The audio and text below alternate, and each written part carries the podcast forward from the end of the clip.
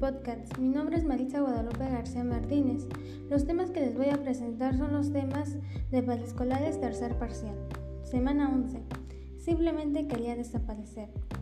Las personas con conductas suicidas siempre dan indicios de que no están pasando un buen momento. Es muy frecuente ver cambios anímicos, escuchar de manera constante expresiones como me voy a ir muy lejos, no aguanto más vivir así, cuando no esté me van a extrañar. Quien atraviesa por esta situación en realidad no quiere morir, solo quiere dejar de vivir como lo está haciendo.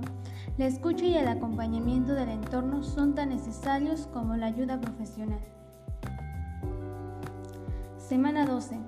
Volviendo a nuestros sentidos con mindfulness.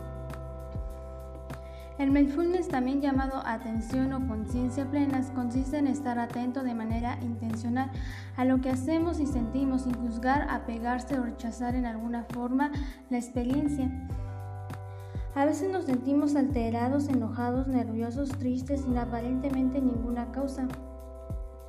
La mayoría de las veces sabemos que algo no va bien, pero no sabemos qué y por qué. El mindfulness nos permite conectar con nuestras emociones y sentimientos.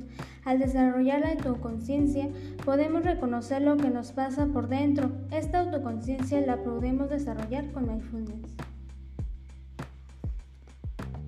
Semana 13. Aprendiendo de la tolerancia. Cuatro tips para ser más tolerantes.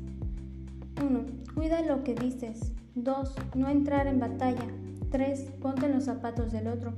4. Sé parte de la solución. Semana 14. Ikigai. Encuentra tu razón para vivir.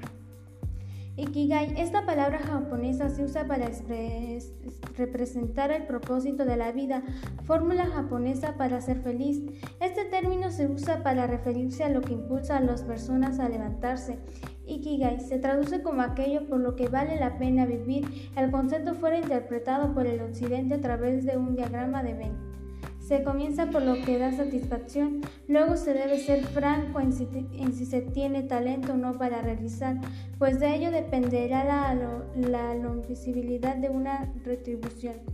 La dicha llegará cuando se esté consciente de que contribuimos a la sociedad, no solo buscamos nuestro bienestar, sino el de los demás.